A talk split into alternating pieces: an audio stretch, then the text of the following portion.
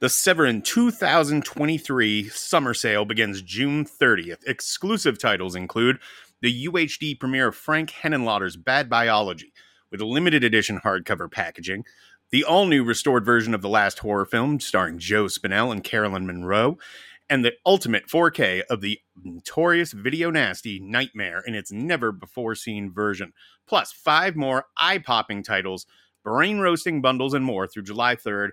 Only through our friends over at SeverinFilms.com. Once again, that is SeverinFilms.com. Very well done, Scott. And I am here to tell you about Fangoria. You know them. They've been at it for over 40 years and they're back and better than ever. This gorgeous magazine is guess what highly collectible and is delivered right to your front door four times a year. And each issue is filled to the brim with articles exploring every nook and cranny of genre filmmaking past present and future with all the most exciting journalists filmmakers and horror know-it-alls to guide the way including from time to time your intrepid kingcast hosts. I maybe have a piece in the next issue that's about to hit stands so check that shit out this high quality writing, and I say it because I wrote in that one, uh, will only ever appear within the physical pages of the magazine. So if you want to join in on the fun, well, you'll need to subscribe. And all you need to do to, in order to do that is head on over to fangoria.com and sign up. And guess what, babies? Kingcast listeners are in the family, so I have a nifty promo code for you. You can save a whopping 25% off your order if you use the code KingCast at checkout. Now, with all of that said, let's get on with the show.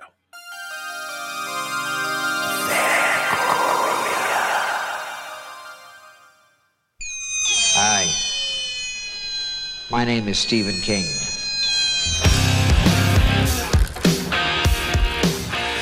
The ice is gonna break!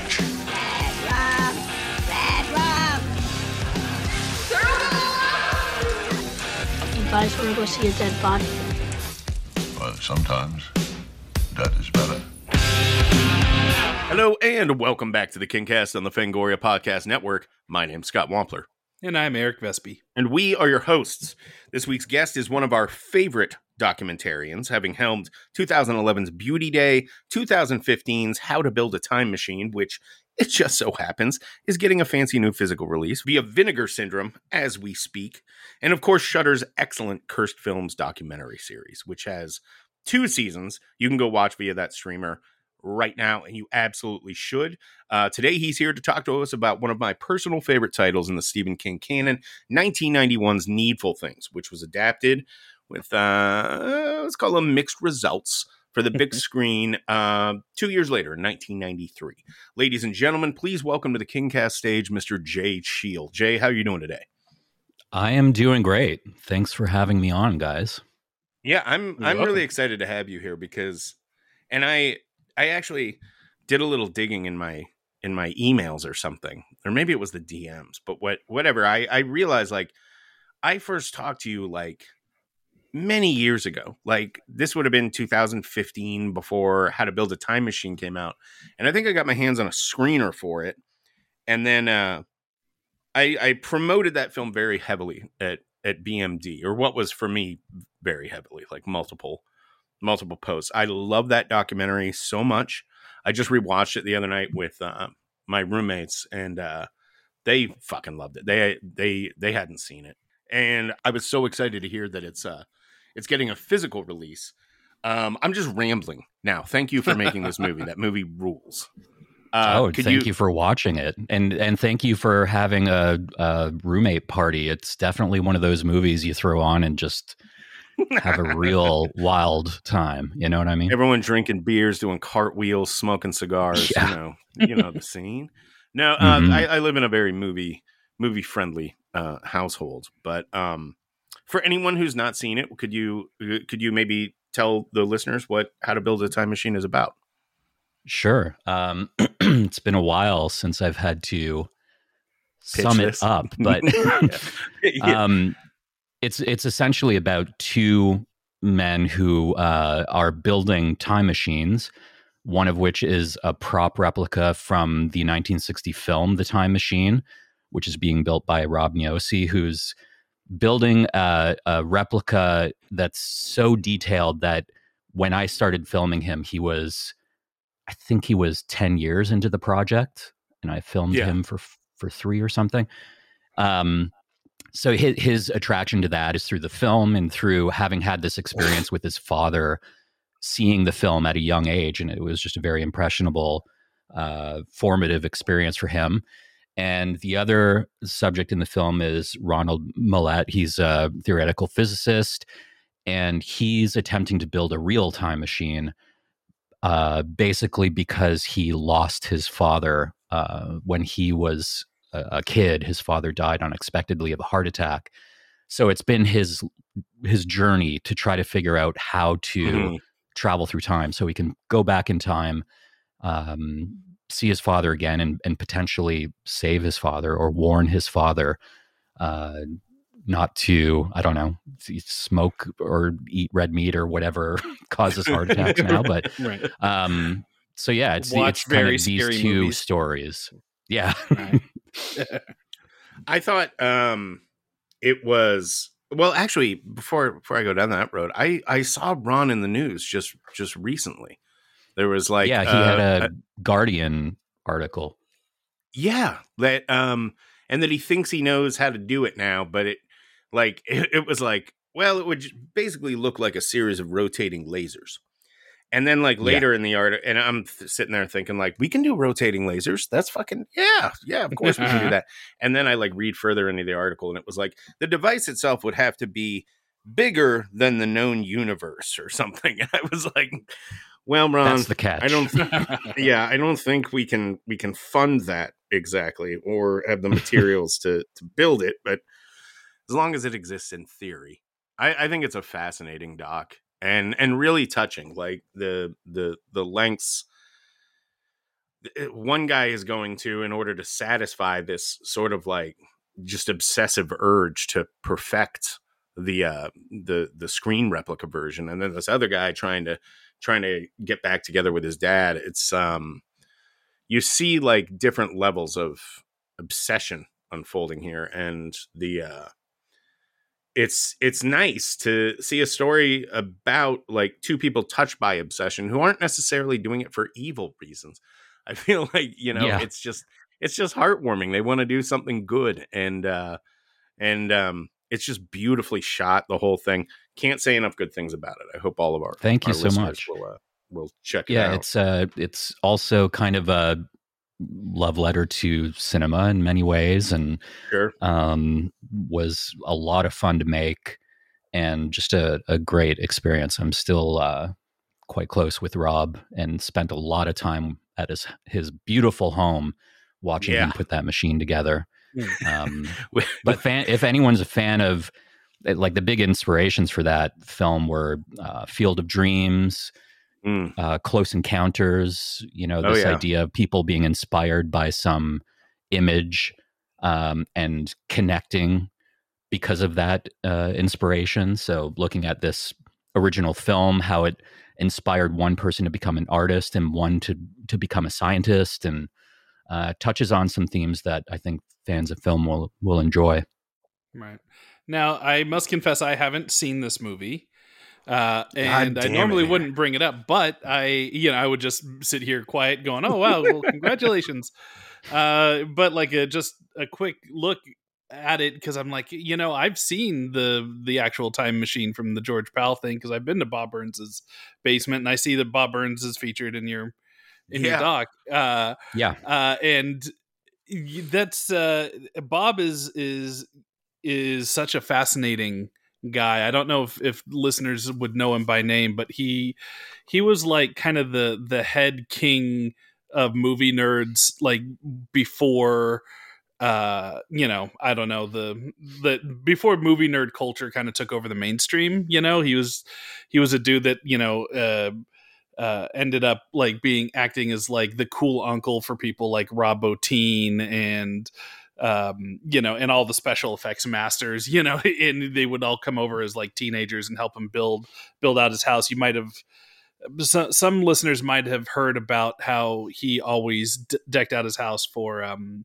Halloween in crazy Mhm. themes, and uh, uh, and there, I think there's a whole documentary actually about about that uh, as well. But uh, anyway, he's a fascinating dude. He ended up getting a bunch of you know collecting a bunch of props and. Um, and maybe maybe this is explained in your movie, but it is you know it, my understanding is the uh, uh, the George Pal time machine, uh, the one that's in his collection is is the screen used one, yeah. It is, but it's it was heavily uh, restored because Right. I, I believe it was sold at the MGM auction and and over the years ended up weirdly in a flea market where Yeah. it was found and the console was replaced and um, you know was heavily damaged and missing pieces. So he he kind of got everyone together that all of these people in the film industry that he had become friends with and they all worked together to restore the original prop. Um and it's you know it's amazing. Like the the idea of building props specifically for the screen like when you walk around the back of the time machine at Bob's place it's wood you know like it's right. Yep. uh, very designed to be as cheap and and uh, manageable as possible. But the, with Rob in my film, his approach to the ti building this prop replica is not replicating the prop, but Right. replicating, as he puts it, the feeling he had when he saw the machine in the film. So he decides to use all of the materials that he assumes the Victorian time traveler would have used to Mm. build the machine. So it's like built out of, uh, you know, brass, mahogany, all of these really expensive materials that uh, Right. will last over time and become sort of this representation of basically the inspiration that the film gave to him to be uh, become a filmmaker. He got into stop motion animation and worked on Pee Wee's Playhouse, and so it it's, was a very formative film for him. And visiting, as you know, visiting Bob's place, Yeah. if you've if you're a film fan, you will likely see something in his home that is from a formative experience you had Oh, with a always, film. Yeah, yeah. Uh, I have pictures of me with amazing. with uh, with Mogwai. You know, the some Mm-hmm. gizmos. Uh, he had like uh, some pieces of the Alien Queen from Aliens. He had the David Werewolf from American Werewolf in London.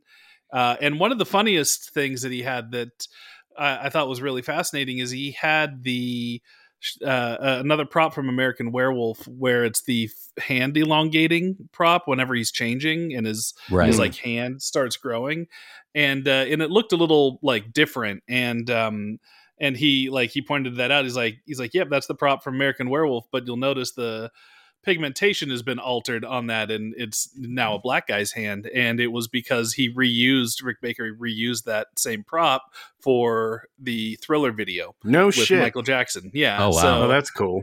So he's just like, yep. So like, you know, Rick Baker after, you know, he's like, oh, well, I already have this, you know, and you know, John Landis directed that as well. So, you know, it's just like I already have this prop from this thing that we used. So why don't we, you know, I just uh, make it look like Michael Jackson's hand instead of uh, David Naughton's. I had a That's cool. colleague once that went to that dude's house, and I think I remember him telling me once that he held the the actual maquette of King Kong Yeah, in his yeah. hands Yep. and just like broke down crying to hold something like that iconic, you know, Yeah. or like this powerful sort of sort of thing. And I, I can imagine that being the case. It's weird because I've held that same thing, and it's uh, and it's got weight to it. Um, you know, for folks that might not uh, have a complete understanding what what this is, this when they made King Kong back in the 30s, it's not like they they pulled what Rick Baker did and built a giant animatronic later, or you know, it wasn't the guy in a suit. It was essentially a stop motion puppet that represented Kong. Um, and this thing is maybe a foot and a half tall. It's pretty big, but over time, all the uh, uh, the you know the I guess it wasn't foam rubber, but it was you know whatever they used to build the the Kong thing, the fur, like all that stuff wore down and just left the armature, the the metal skeleton. So it's like the think of it like the T eight hundred after it's been burned up, right? And this is what's left of Kong, um, and uh, and that's actually how I met Bob uh, Burns because I was on the set of Peter Jackson's remake and you know cameoed in it uh, and that's where I met him because Bob and his wife Kathy, who I, I think sadly passed uh, recently, um, you know, they both cameoed as well. So there's like a reaction shot of them, you know, as uh, as Kong busts out of the theater. Um, and so I met them there, and then they're just like, yeah, if you're ever in my, you know, ever in L- L.A., come come by the house, and and uh, I kind of had an idea of what to expect, but like it's not until you're actually there. Um, like Jay was saying, it's just like if you like silent movies, he's got a bunch of stuff. He's got a bunch of serial, you know, uh, 30 serial outfits and, you know, uh, fantasy stuff. And then there's stuff that I grew up with in the 80s, and there's the time machine in the corner. It's like, uh, it, it's the coolest museum because there's no it's probably the absolute worst way to preserve this stuff for posterity but it's really rad as a film geek because it's not like most museums you go into they'll like yeah caress the mona lisa you can touch it you know it's like this one is like i Yeah, want to hold that's gizmo what's I amazing. gizmo yeah it, it, it's wild that these items, especially the Kong uh, armature, which under any other circ- circumstances, I would imagine would be in the Smithsonian, you know, like Right, behind glass, right. alongside uh, Dorothy's ruby slippers.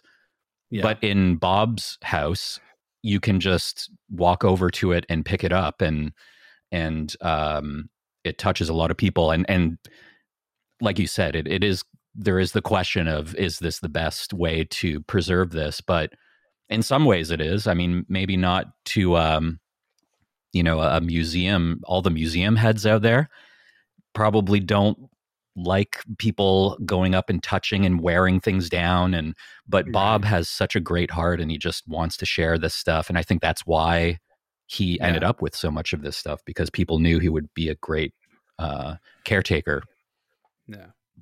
Well, sorry to, to to turn this whole opening bit into a Bob Burns rules, but that dude, uh, that that dude's great. Um, I haven't seen him in in many many many years, but uh, uh, but yeah, he he was carrying the torch. You know, it, you we can question how how great his methods of press uh, uh, preserving all this stuff is, but you know the fact is is a lot of the shit that he has was stuff the studio was just going to throw away anyway you know and, and he rescued Mhm. it so you know I, I you cut him a little bit of slack you know any any of you out there listening going all that should be held with white gloves and you know put put behind uh you know uh, uh uv protected glass and whatnot. Uh it's like There's well plenty you know, of shit under glass.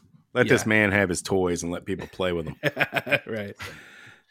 Um, one thing, uh, I, I know we've gone a little long here on this intro, but there there is one question I want to ask you about cursed films, Mm. which is sure like how to build a time machine, uh, uh, uh, uh, a thing you you directed that I, I would highly recommend to our listeners. It's on Shudder. There's two seasons of it. i Um, have e- watched those so so uh, i won't be embarrassed by saying i haven't seen the, next, the next thing of yours that we're talking about Uh, every episode tackles a different movie that was quote unquote cursed in some way. You know, these are movies that had difficult productions for whatever reason, or something bad happened on them, and then you know, it's it's one of those things where you know, in the populace, it becomes like, oh, this movie was something was cursed about it. Doesn't mean that they're all supernatural. You know, like don't come to it with that with that attitude as as we may have been talking about before the show but um the second season uh contains an episode on twilight zone the movie which is a movie that i have seen a bazillion times it's one of my favorite movies i know that movie isn't well loved and it's particularly not well loved given the fatal accident that occurred on the on the set of that movie um for any of our listeners that don't know, John Landis directed a segment in that movie. It's an anthology film and uh, managed to kill his leading star plus two children with a helicopter. Um, not personally, but through basically negligence while they were shooting it. And I had always seen prior to that episode uh, a snippet of very grainy VHS film that showed the accident in progress, but cut off right before it happened. Right. And in your Right. episode of of uh, cursed films, um, you show the full footage and also footage I had never seen before, like from an angle I had never seen before. Right. And this, um, I'm sure I don't need to tell you, uh, proved to be a, a controversial choice with some of the viewers of that. And I'm wondering, uh, I don't, I, I, I don't have any complaints for you, but I'm curious uh, what your thinking was in including that. I have my own theories, but I'm, I'm curious to hear it from the uh, horse's mouth. Yeah, I mean, it, it wasn't uh, a a decision taken lightly, Mhm. um, and it, I I guess part of it, the the the whole series is a bit of a provocation. Like a, a lot of people had talked about it being a bait and switch, and you know, um, digging into it, thinking it's going to be, uh, you know, a BuzzFeed list of top ten cursed films visualized, but it like actually the other short, shitty horror docs that are out there. R- Right. you said it. I didn't. Um, I did say and, and you know, the attempt here was to get like that's obviously part of it. The things that happen on these sets, but I didn't want to treat it as a checklist. And you know, there are some things that if you know about these stories, you'll hear these uh, repeated in the series. But the idea was to come at it from kind of a more um, skeptical perspective, but not necessarily a debunking kind of perspective. But Right. it, overall, the the goal of the series, I think, was to provide context to all of these stories that have uh, been told about the making of these films. And I, I, with that, you know, that that's that episode. It's actually the last episode of the first season, and it it kind of Oh, is it? brings us across this arc of questioning why we believe the things we believe and you know ideas of magical thinking and coincidence and so on and so forth and then when you get to the end of the series the idea was would you would you be less inclined to playfully share these stories if you saw what happened you know like the the the idea that it essentially kills the the uh, uh, fun around the spreading of that particular story. And maybe it doesn't necessarily um, judge people for sharing those stories because we share them ourselves. Um, but it just, you know, I, the hope was that you kind of reconsider some of these these legends through the eyes of some of the people who were there and the ways that it affected them and the ways they witnessed it affecting other people that they were close with and that was that was part of the reason and it's funny the one of the things that i came across was uh, a, a big collection of news uh, you know recorded off the television surrounding the trial from that Right. time and the footage was was played in the courtroom and was broadcast on TV and and for the most part people were cutting away from it but there were a couple of stations that played the footage in full. And there's I think there were 5 or 6 camera angles. The one that we show is the furthest away and the one that is the it's it's horrible footage absolutely terrible footage. Yeah. um but it's it's the least uh graphic i guess. Right. Because they shot it in a you know like a medium close up on a long lens and Oh my god. Oh, geez. every one of those angles has the accident so we we went with the one furthest away and eh, you know it it also I, I i usually try to let the subjects dictate the tone of of um, a subject or an episode or a film or whatever and richard sawyer's story about witnessing that accident he was just Mhm. so emotionally devastated that I, I think that that kind of pushed it a little bit as well. Like it, it had to match his devastation and, and what he witnessed. Um, and to kind of, you know, there is a little bit of a weirdness and, and it, I don't want to say it, it was my job to kind of tackle this, but this idea of the, the, uh, legendary Twilight Zone footage out there that, you know, some people don't want to see some people have seek it out and watch it and like it, it, it uh, almost reduced the the that material down to like a weird you know gore website curiosity Right. Mhm. and um i thought you know it, it it's it's out there the, the least we can do is bring context to it in a way that uh that you know turns it into something that actually happened rather than something that's lingering on like a torrent site that people might seek out out of weird Yeah. curiosity. That's um kind of along the lines of what I thought. Um but but very interesting. I I think uh I don't know, like I had I had seen that movie as a kid. I I grew up with it and I, I also I still watch it occasionally. And um I had heard that story. I didn't hear that story until much later in life. Hmm. And my read on the entire situation was I've heard this story like over and over and over again by now. You know, it's it's a matter of it's not a secret, you know, by any stretch. No. Um, it's just kind of fallen through the cracks of time. And if you hear that story, but you weren't maybe necessarily alive when it happened, or if you don't see the footage, it doesn't hit you as hard. And once you've seen that particular bit of footage, I think like the full weight of it hits you. And also, like you were saying, like hearing from, uh, did you say his name was Bob? The guy that Richard was really broken Sawyer? up about it? Yeah, Oh, Richard. Richard. Um, Yeah. yeah. Uh, Richard, you, you hear his, uh, you know, testimony to that. It's just, it's heartbreaking.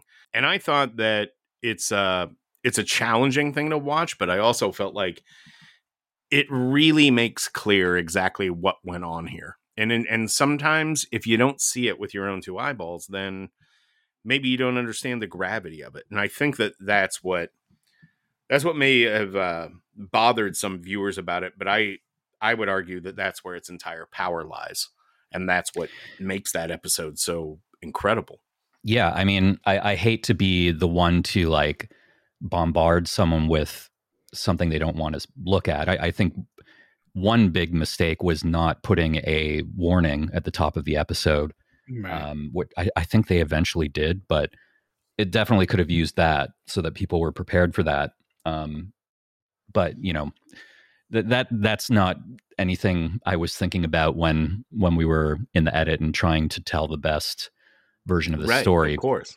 it, it's also it's a weird thing because the series you know it, based on the title it sounds like a certain type of series and and something that could be very light and you know poppy and um when we started to try to do something a little more with that there is like a line where it feels like okay am i using a sledgehammer to you know nail a, a nail? Like or Yeah, put a is this too too heavy too like you know too much for something that is just a show about cursed films um but i didn't want to think about it that way i just wanted to tell the story in the way that i thought was the most Right. compelling and intriguing um but it was always a an uphill battle with the the cursed element of things especially sure. you know you approach someone and say can you tell your story about this horrible thing that happened on a a film set it's for our show Right. called cursed films it right. it's not uh you know the greatest title to approach people with but after the first season we definitely had a easier time once people saw what the show was Um, right, right. it's a weird one though it's a weird show because you know it, it does kind of pull the rug out from under you i think if you're not expecting anything beyond just regurgitation of fun facts Well, I do think it is a uh, a weird show in general, Jay. Like the the tone of it changes here and there. Like by the time like Gregg Turkington showed up in season two, I was like, "There's more humor in the show than I think people realize." Like it's it is under the surface, um, but I think that it's uh, I think it would be the kind of thing that our our crowd would respond to certainly, and it's and and I responded to it. I just think that you know, here's another thing that I'm saying you're not saying, but I think that that there are a million horror documentaries out there, and it's all like talking heads, people sitting in a room. They all appear to be made by people who grew up watching like VH1s, like I love the 90s, and it's like I can do that. I'll just get a bunch of people in a room with a blank background and have them talk, and then we'll have Mhm. scenes from the movie, and that shit. You see like two of those, and you're like, all right, I get it. I get it. I don't I don't need Yeah. any more of this. And yours was or uh Cursed Films is a, a huge cut above that. So uh congratulations i appreciate that. on, on that. It's a it's a thank you incredible piece of work. With all of that Thank said, you. I think that we need to get to the Stephen King shit before our listeners kill us. Um I, I I I think all of this shit is fascinating. I would I would talk. To, we'll get a beer one day, and I will No. just ruin you with questions. So Jay, uh, what is your Stephen King origin story? Well, um, I mean, I guess it, it's probably attempting to read some of his books uh, when I was a kid because my mom had a lot of them, um, you know, like It and The Dark Half, and um, had a lot of them uh, on hard, like the hardcover original releases. Sure. And the covers, much like the VHS covers at the time, the covers fascinated me Yes. and I attempted to read it at a uh, kind of a young age, and I, I got you know to a certain point, and then um, stopped or gave up. I can't remember. And I did read the Dark Half, but the I remember the dance Mac- the Danse Macabre book being a part of her collection and being kind of confused by it and because I think his face was on it, and just it, it basically through the books. And then over time, I, I guess I would have started seeing the films and connecting that um, he is the person who was responsible for all of those. But it- Mhm. on the film side, I think some of the early memories are, you know, Zelda and Pet Sematary, and uh, oh, I have no. a very strong memory of the kid getting run over with the steamroller in uh, Yes. Maximum Overdrive, Yeah. and that just disturbing me as a kid. Um, That's my favorite part in Maximum Overdrive, hands down. Easy. yeah, yeah, it's the the pop machine shooting out the cans, and it's weird because it's so playful at the beginning.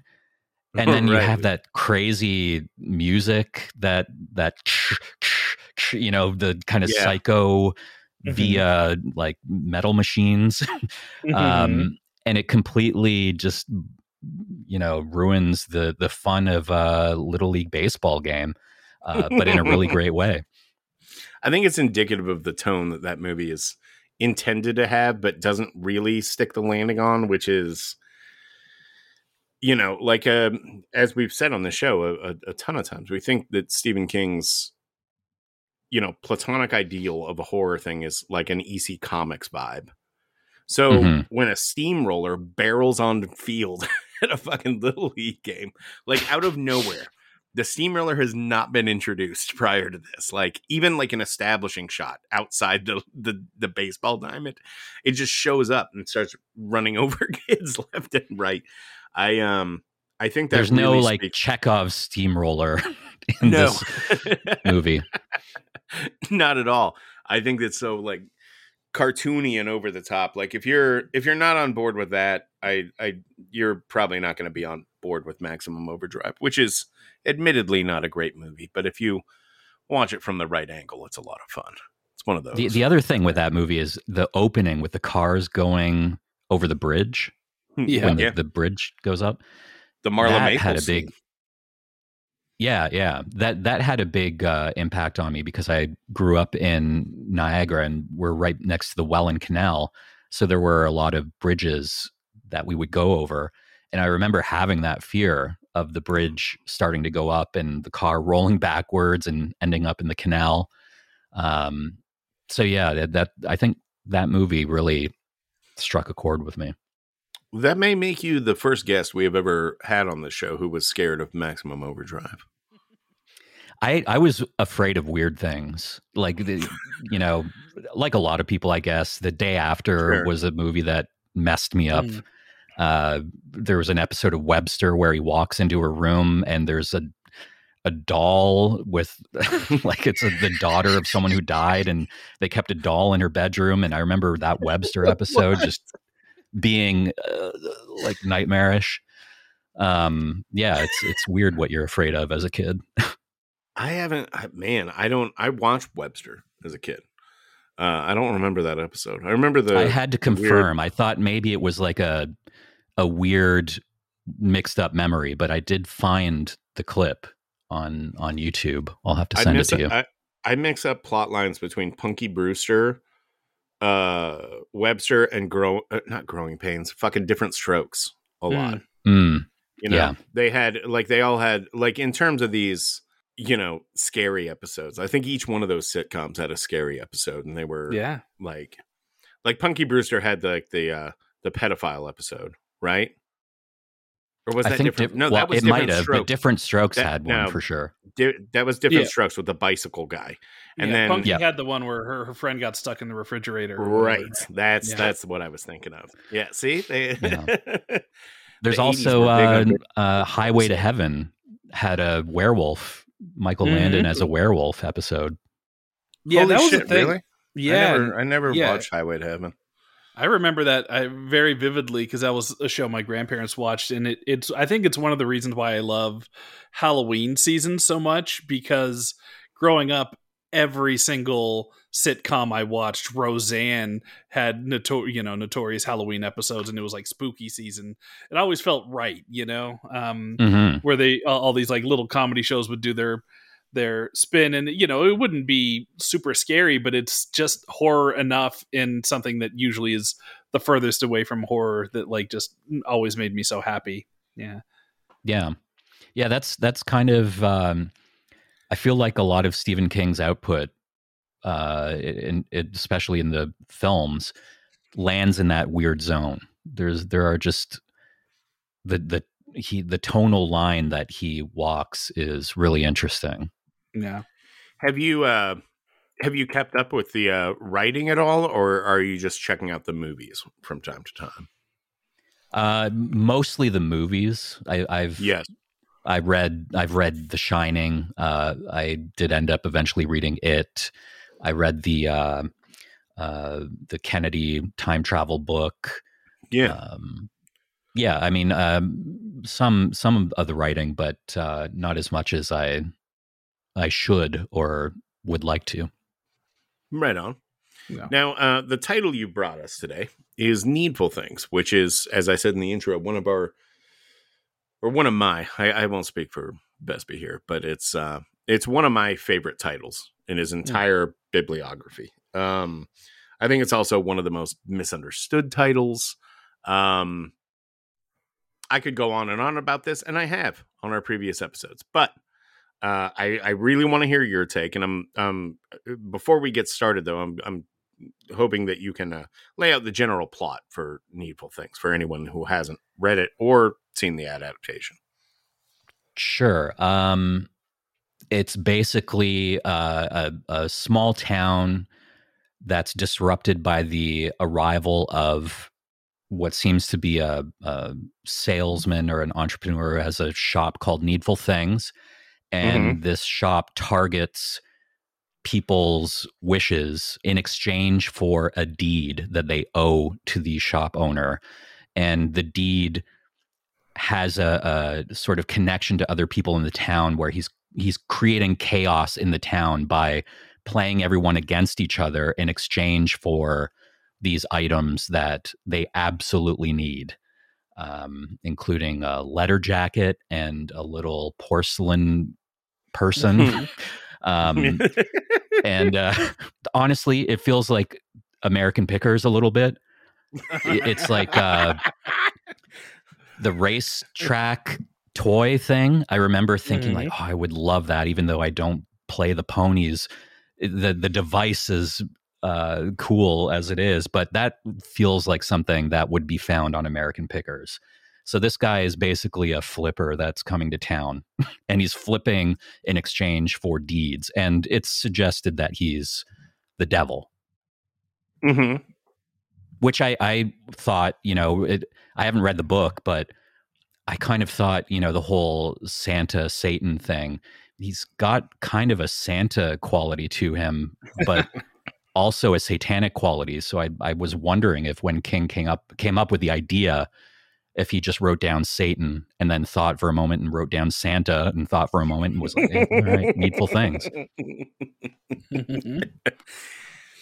it's um i it, th- what i love about this book is that uh you know king wrote it to be uh like a black comedy like a very very dark comedy and it was not interpreted in that way at the time of its release we've covered this on on previous episodes of the show but Uh, people just didn't get this book when it came out, and I think it's because they weren't used to him trying to do like funny and scary at the same time. So they were just looking for scary, and didn't like it. This book was not well received uh, Mm. uh, upon release, nor was the movie. But the movie is kind of, I think you need like a limited series in order to really do the the the complicated web of this story justice. It's funny you say No- that because I, I, when I was watching it, uh, speaking of the film, Yeah, thought that it could be the perfect sitcom setup. like it felt like a sitcom to me. it kind of is. I- I was this, Go ahead, reminded of. Little House on the Prairie as well. I right down to the ending of of the movie, kind of reminding me of the series finale of Little House on the Prairie. Um, Man, you are all. I would love in to see a Michael Needful Landon Things shit. sitcom. yeah, you. We're gonna need a Matlock reference next because these are all shows my grandparents watched. that we're talking about Highway to Heaven, How old Little House on the Prairie. yeah, Well, I'm Perry sitting Mason. under. Let's talk about old Perry Mason. I'm sitting underneath a giant framed Columbo poster, so I guess it makes sense. And I think Jessica that makes you Ryan Fletcher, Murder She Wrote. yes. yeah. no. Uh, I, my my argument has always been that this mm, the adaptation or adaptation that needs to live of this book is a really funny dark comedy. You know, um, hmm the the movie captures the machinations of Leland Gaunt's plot to destroy this town fairly well, but I think the book is even a little bit more intricate. Is that correct, Vespe?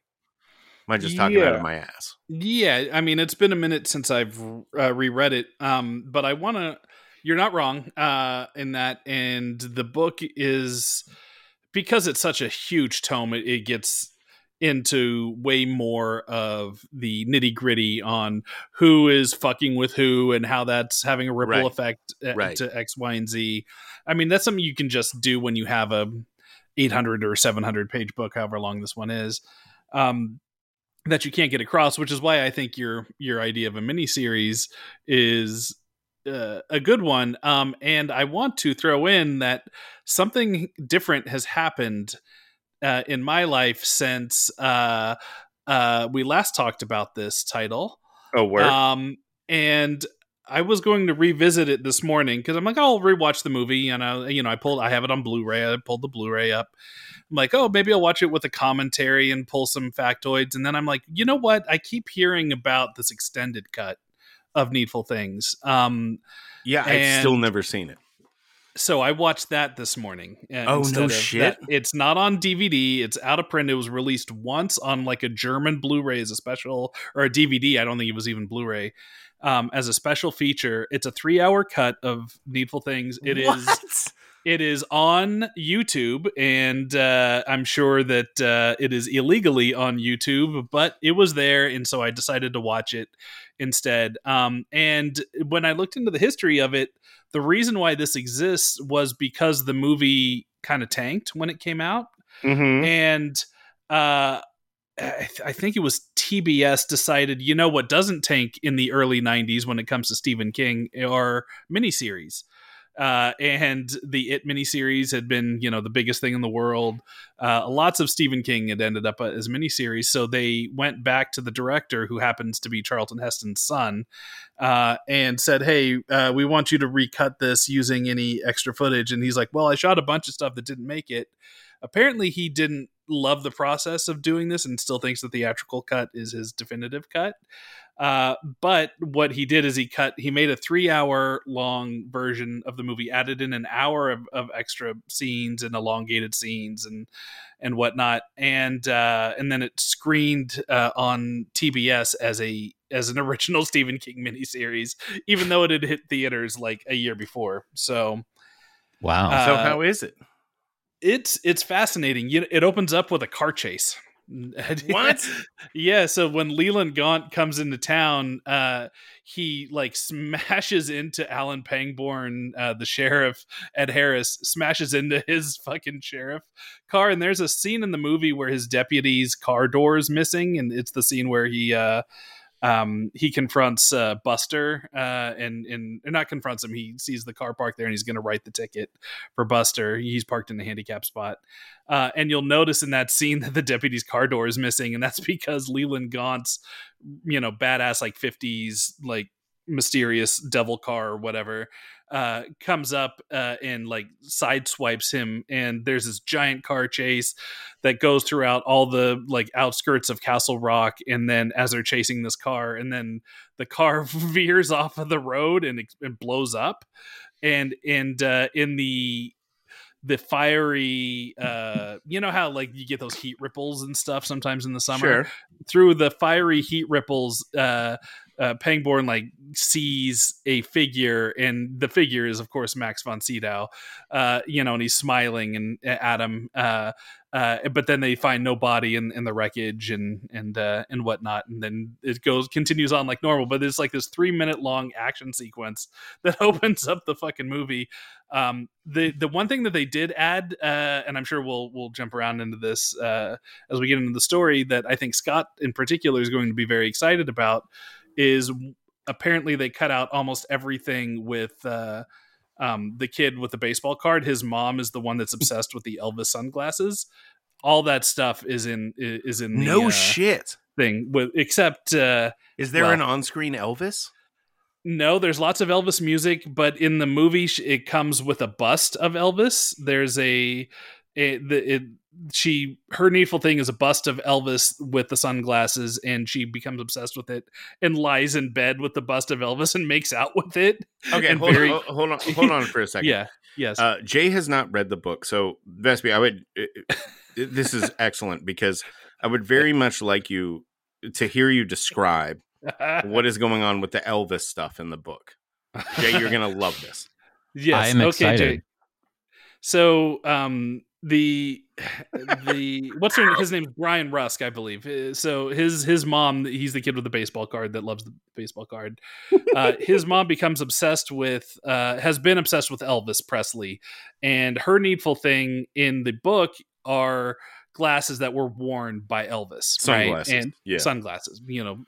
The the you know you know the Elvis sunglasses. When you say Elvis sunglasses, you know what we're talking about. It's got the gold rims, Yeah. the big ass fucking lenses, whatnot. Um, and Every Isn't she time she wearing put- it in the movie?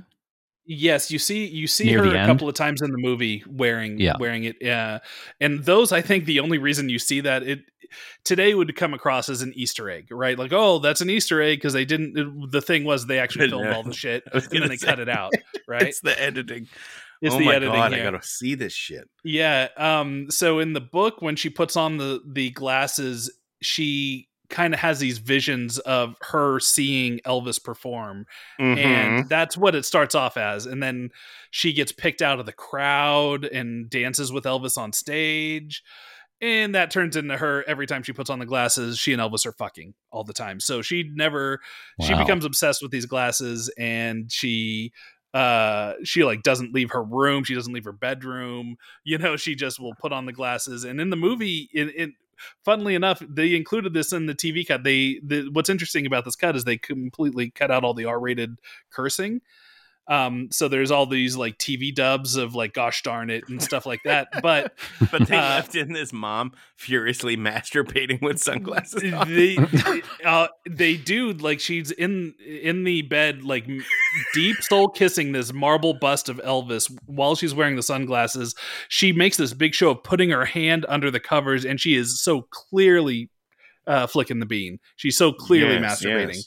And uh, Wow. yeah, the so. scientific term for that. So Yes. I, I thought that would be exciting, and I didn't tell Scott that I'd watch this cut uh, before we started recording. Um, so I, I wanted it to be fresh on air. So See, Damn it. again, the Elvis thing, it just again reminds me of American Pickers or Pawn Stars or something. That like I'm just waiting for someone's needful thing to be a, a FedEx bike rack circa 1920 or something. Um, or an old like Coca Cola freezer. Yeah.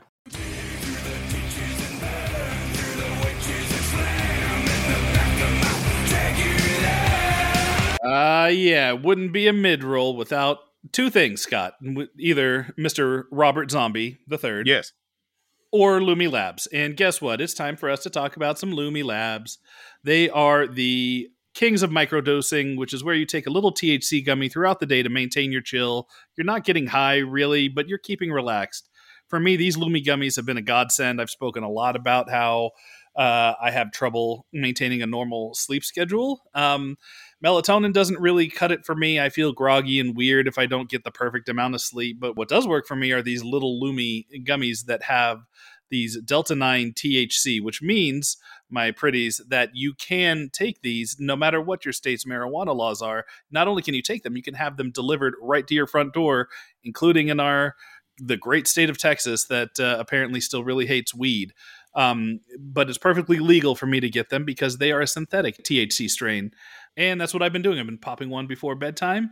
And guess what? I get relaxed. I fall right to sleep. That's how I avoid keeping off of my vampiric sleep schedule. I think Scott takes these a little bit more recreationally. Uh, Maybe. But, but what I can say is that this product is aimed at helping you relax and it works. To learn more about microdosing THC, go to microdose.com. And if you like what you see, you can use the code KINGCAST to save 30% off your first order and get free shipping. Again, that's microdose.com, code KINGCAST. Very well done. Now, let's get back to that show.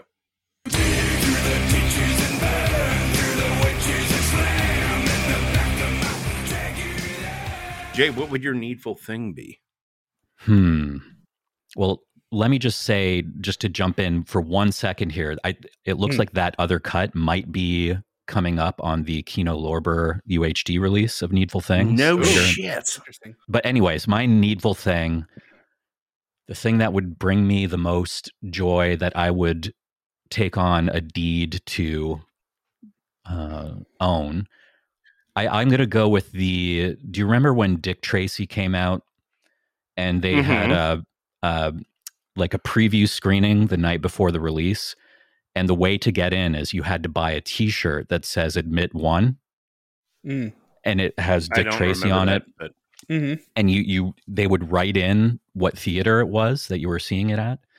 I wanted to go to that premiere so badly.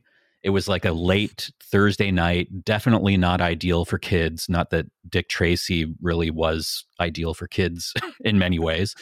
Um, I wanted that shirt so badly. I remember begging my mom to take me to the uh, midnight screening so I could get that shirt, and it just didn't happen. So, um, midnight Mm. screening. my needful thing is available on eBay for a reasonable price, but I will take it from the devil if I if I can. It's Yes, funny you- you say that because like one of my most wanted things in childhood was like Batman came out and I think Tracy came out either the same summer or the summer after. Um, I'm sure one of our helpful listeners will Summer after. Yeah. summer after. Okay. Um, I loved Batman, went ape shit for Batman, and then Dick Tracy was like, in my mind, it was kind of another comic book movie, you know? Yeah. And at that Mhm. time, I was not burned out on 7,000 comic book movies. So I was very hyped. And I had all the Dick Tracy action figures. You know, I had a, I set up a little diorama with uh, uh, Dick Tracy and Big Boy Caprice, and there was a little box uh, that Lips Manlis was supposed to be inside of because Hmm. he gets sunk to the bottom of the ocean in that movie. Yeah, I know my Dick Tracy shit, motherfuckers. but Did you have of the toys blank? They, I didn't have the blank. That's where I'm going with this. Like the blank was the one action figure pictured on the back of the box that I could not find for fucking years. Like two, three years, which at that age you're like, you know, that's that's seven decades. You know, I I kept my eye out like for as long as maybe not two, three years, but for as long as Dick Tracy action figures were available, anytime my mom went to like a Target or a Walmart or fucking anything like that, I would tag along and I would go, I would make a beeline to the toy section to see if I could find the blank. The Mm. blank had a black coat, a black fedora with like a neon green uh band across it. Um looked badass. No face. Yeah, it was my favorite character in the movie because the blank was mysterious. Turns out it's in uh, it's Madonna in a Mission Impossible mask, but whatever the fuck, you know. I wanted that I- action I- figure so bad. I think that might be part of why it was so rare. Um, or this is my theory because they it had a spoiler. Uh, you take the mask off and Madonna is underneath. So I What? I No, it wonder didn't. if Seriously? yeah, you, you you could take the mask off and Madonna's face was under it, Hold on, I'm looking. which this is a spoiler, obviously. That is So I, I that that is the sound of Scott typing. Oh because Oh my god, you're you. right. Yeah. There's a fake. There's a fucking picture of it. How did I not know this? listen, I'm going to be honest here. I, I do a, a Oh podcast God, called Film sh- Junk, and we just recorded uh, one of our premium podcasts about the pulp action hero movies in the 90s. I w- just watched Dick Tracy. This is not coming out of my mind fresh, or uh, like I'm remembering it from childhood. we This revisited is this, and crazy. You are destroying my world right now.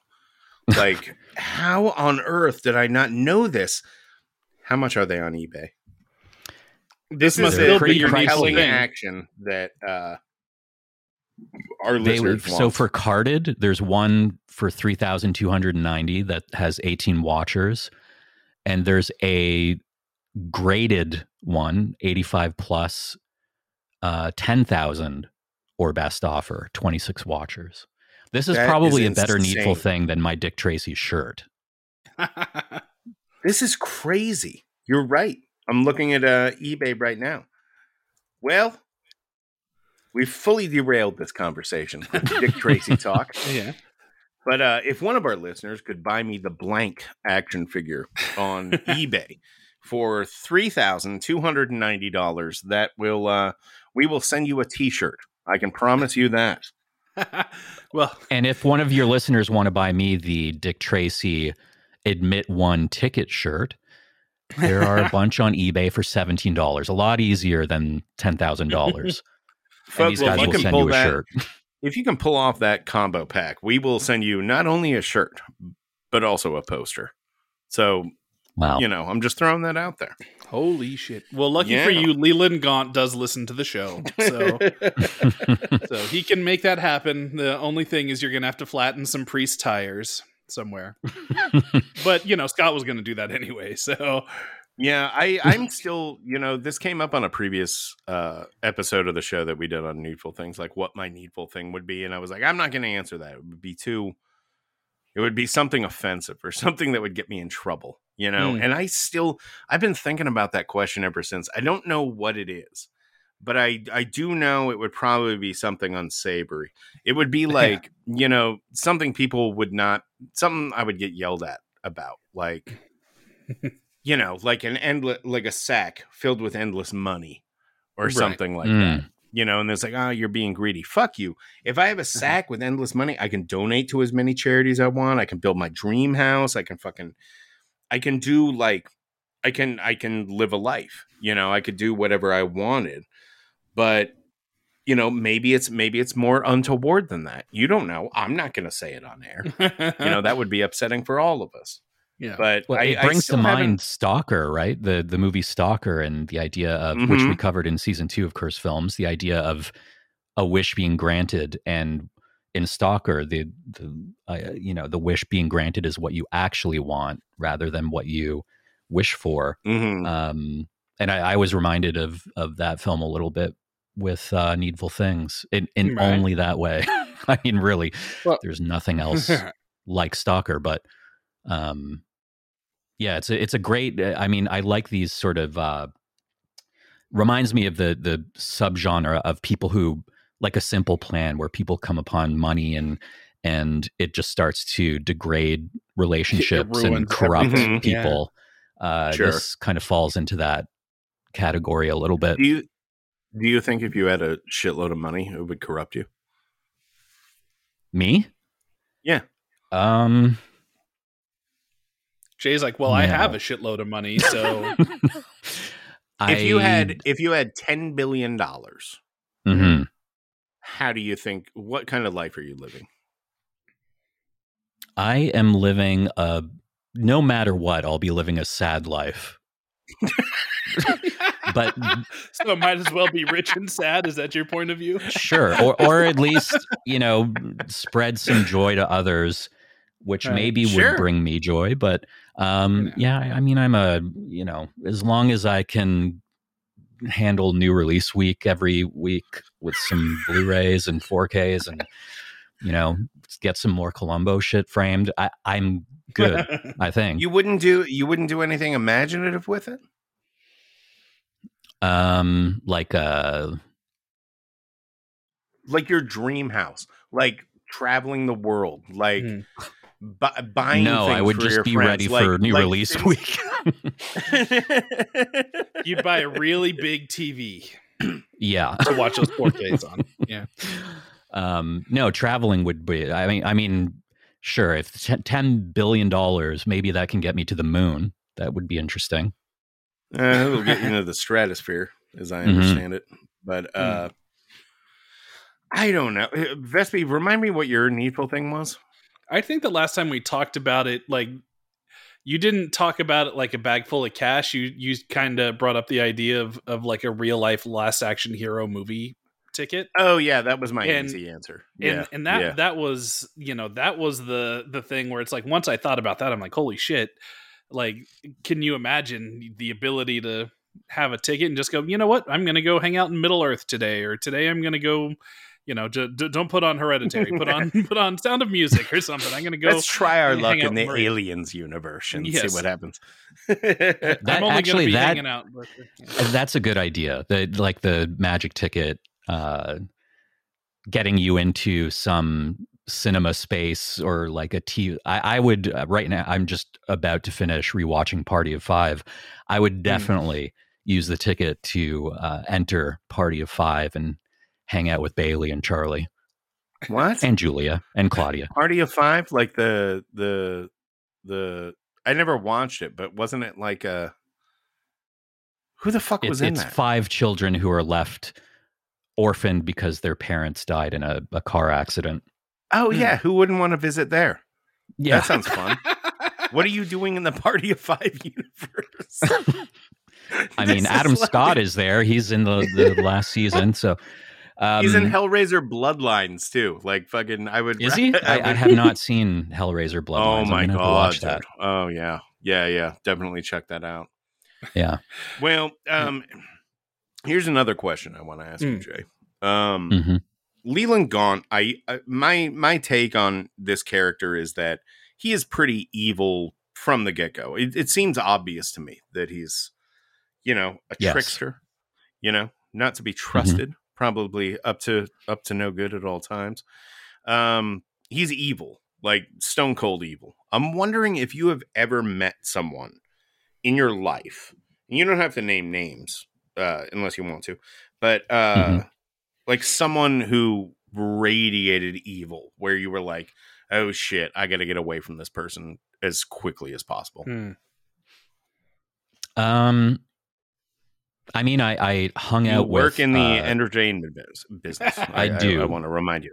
Yes. uh, for cursed films. I hung out with some uh, witches and black magicians and an exorcist, and I don't think that they were inherently evil, but the guy who was doing the exorcism certainly was a con man. So if, if that's pretty Uh-huh. close to evil, uh, you know, f- Hmm. fooling people with mental health issues into thinking that they're being exorcised for, you know, a, a five hundred dollars or whatever he charges. Mm-hmm. Um, That's probably the closest thing. That the the black magicians were all extremely nice, and you know, um, E.A. Koetting I met in uh, while filming the first season of Cursed Films. He's a a witch, and he does online courses on YouTube.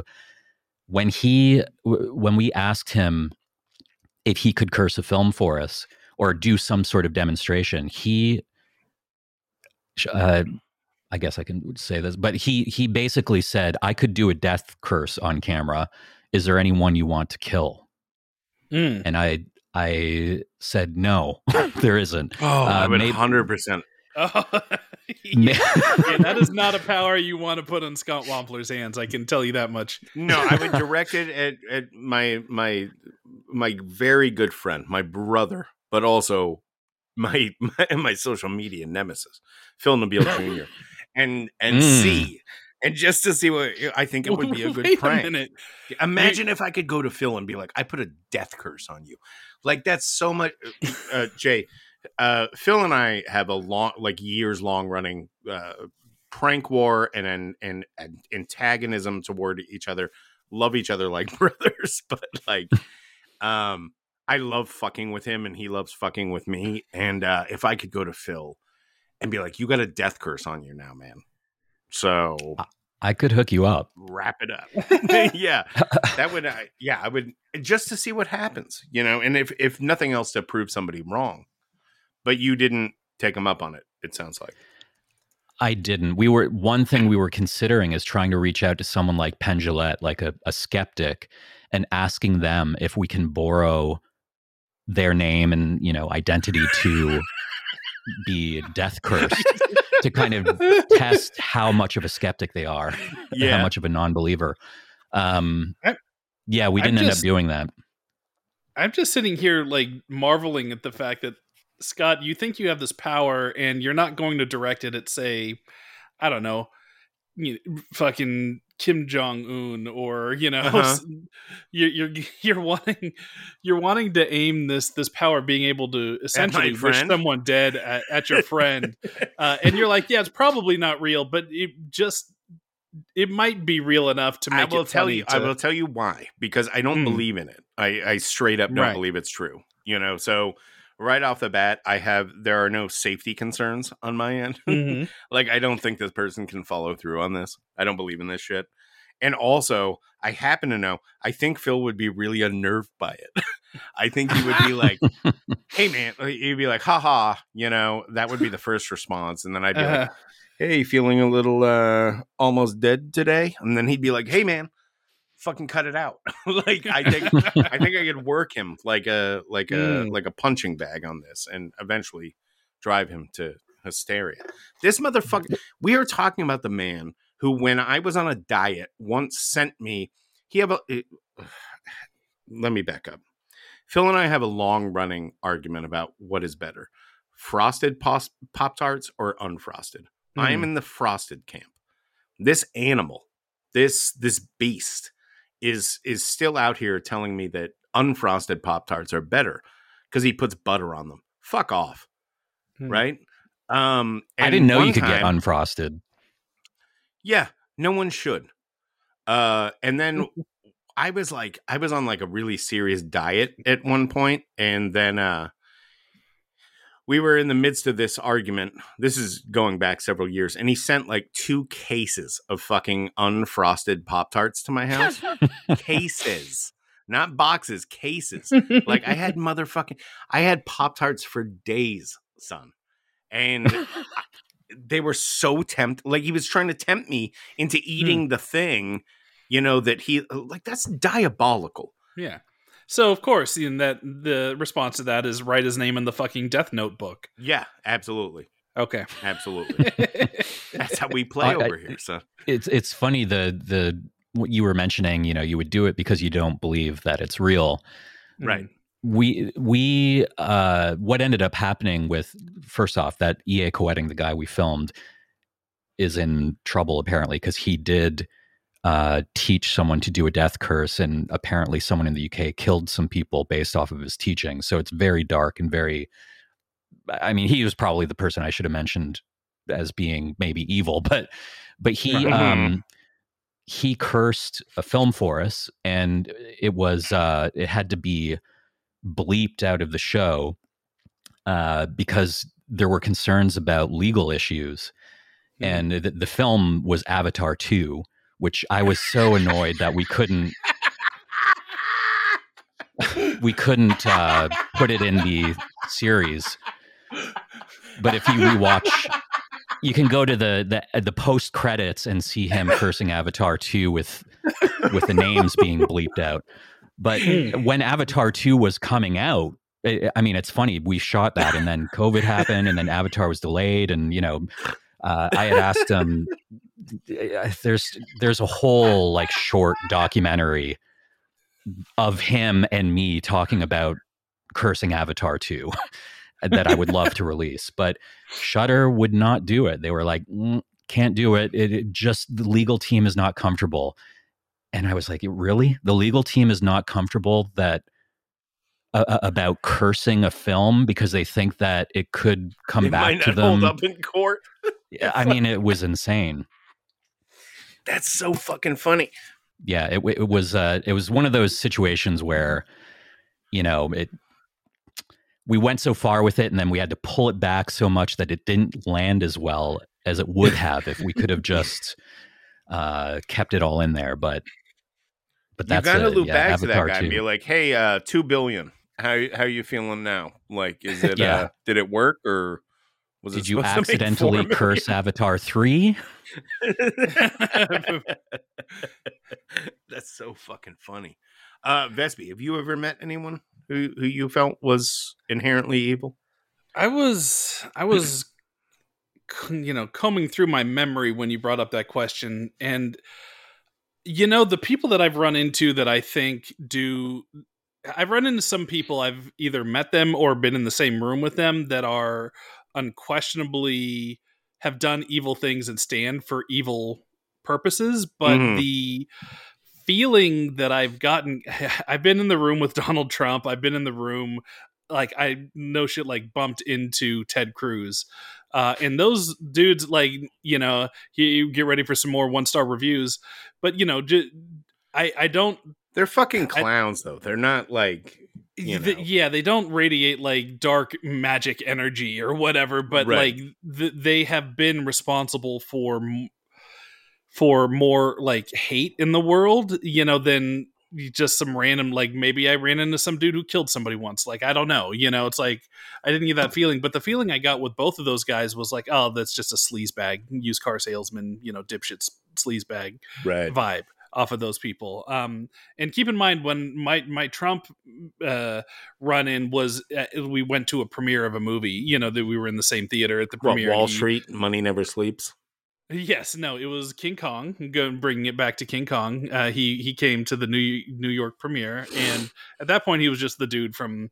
That you know, motherfucker the- didn't sit still for three hours. Mhm. Uh, I think he he's. I mean, I don't have memory of him getting up and leaving, but my memory of that was him.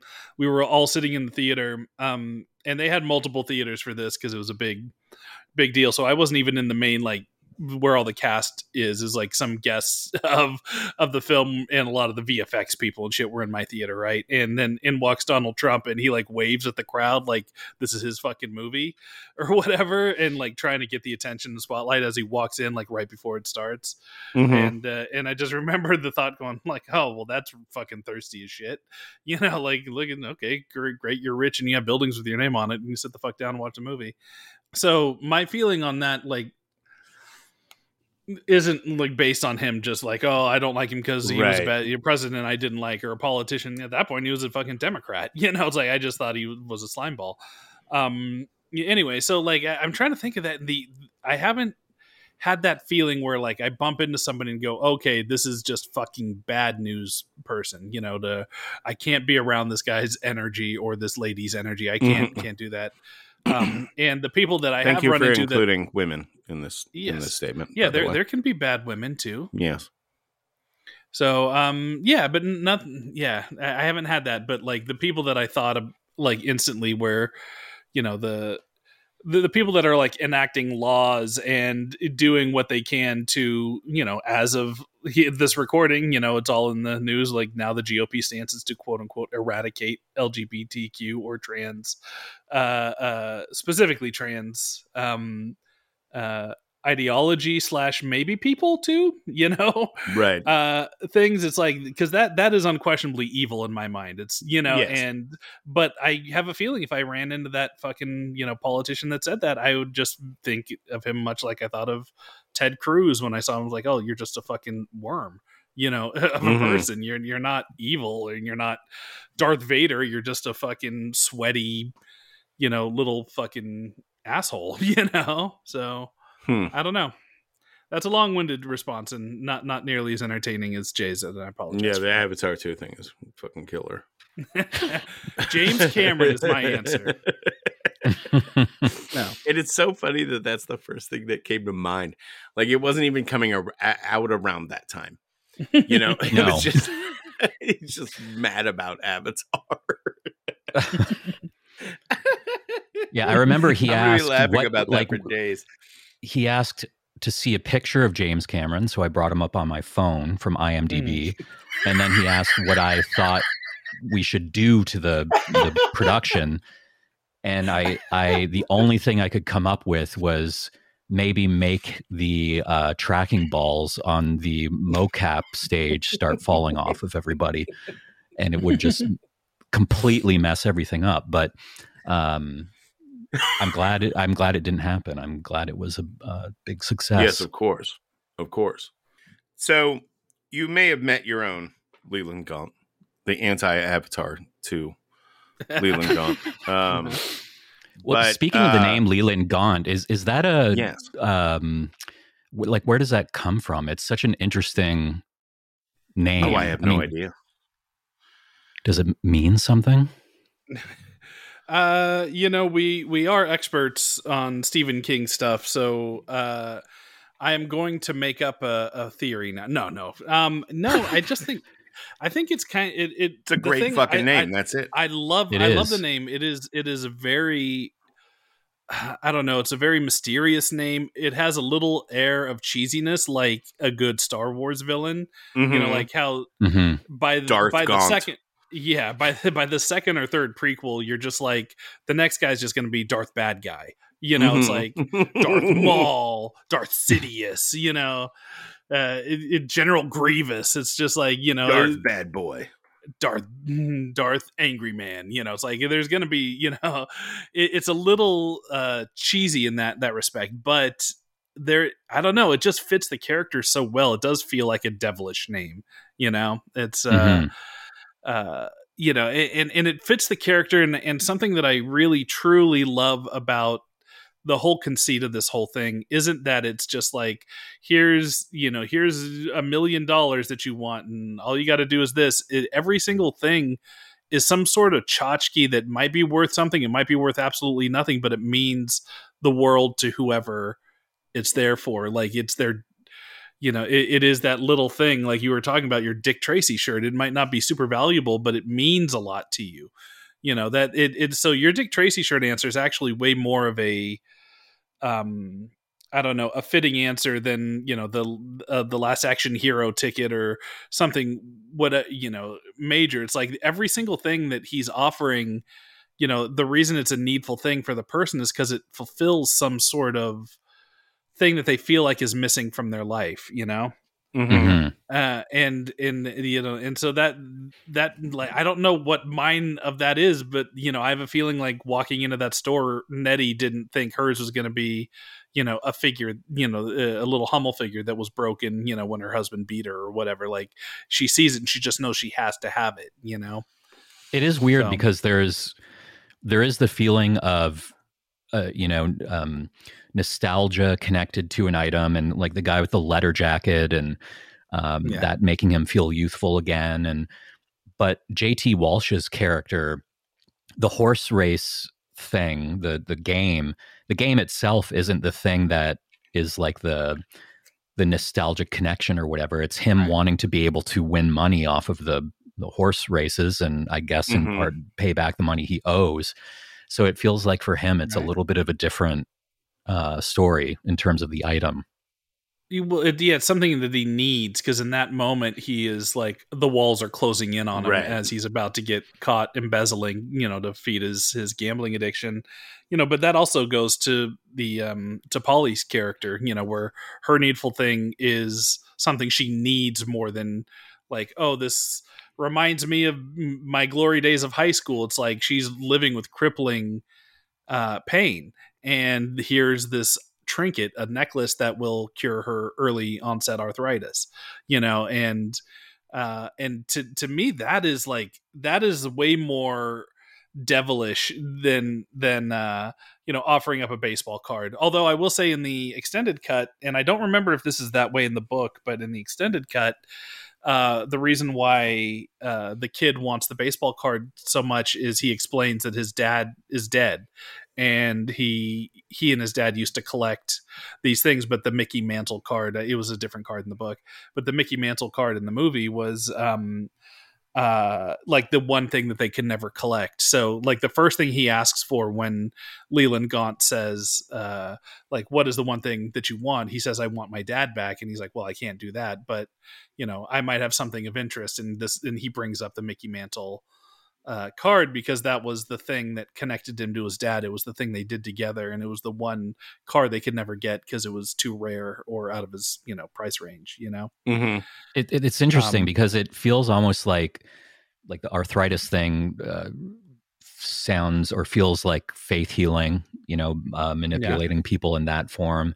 The baseball card thing, at least how you're saying it's it's presented in the book, feels like something you might get out of a, a session with a psychic where you're trying to make some connection with somebody that's passed and they're Right. they're helping you make that connection in exchange for money um Yeah. he he's definitely representing uh, a, a lot of different ways people can be manipulated yeah, emotionally based on people they miss or items they miss that you know make them think of people that are gone um, which is is also interesting because like you're saying that the idea of wanting to get rid of this arthritis is certainly more pressing or or like a, a stronger needful thing than a letter jacket. So it- kind of says something about the people as well like if the that character if the letter jacket is the absolute thing he needs because he needs to be reminded of his his high school days It's like the Then- uncle in fucking Napoleon Dynamite.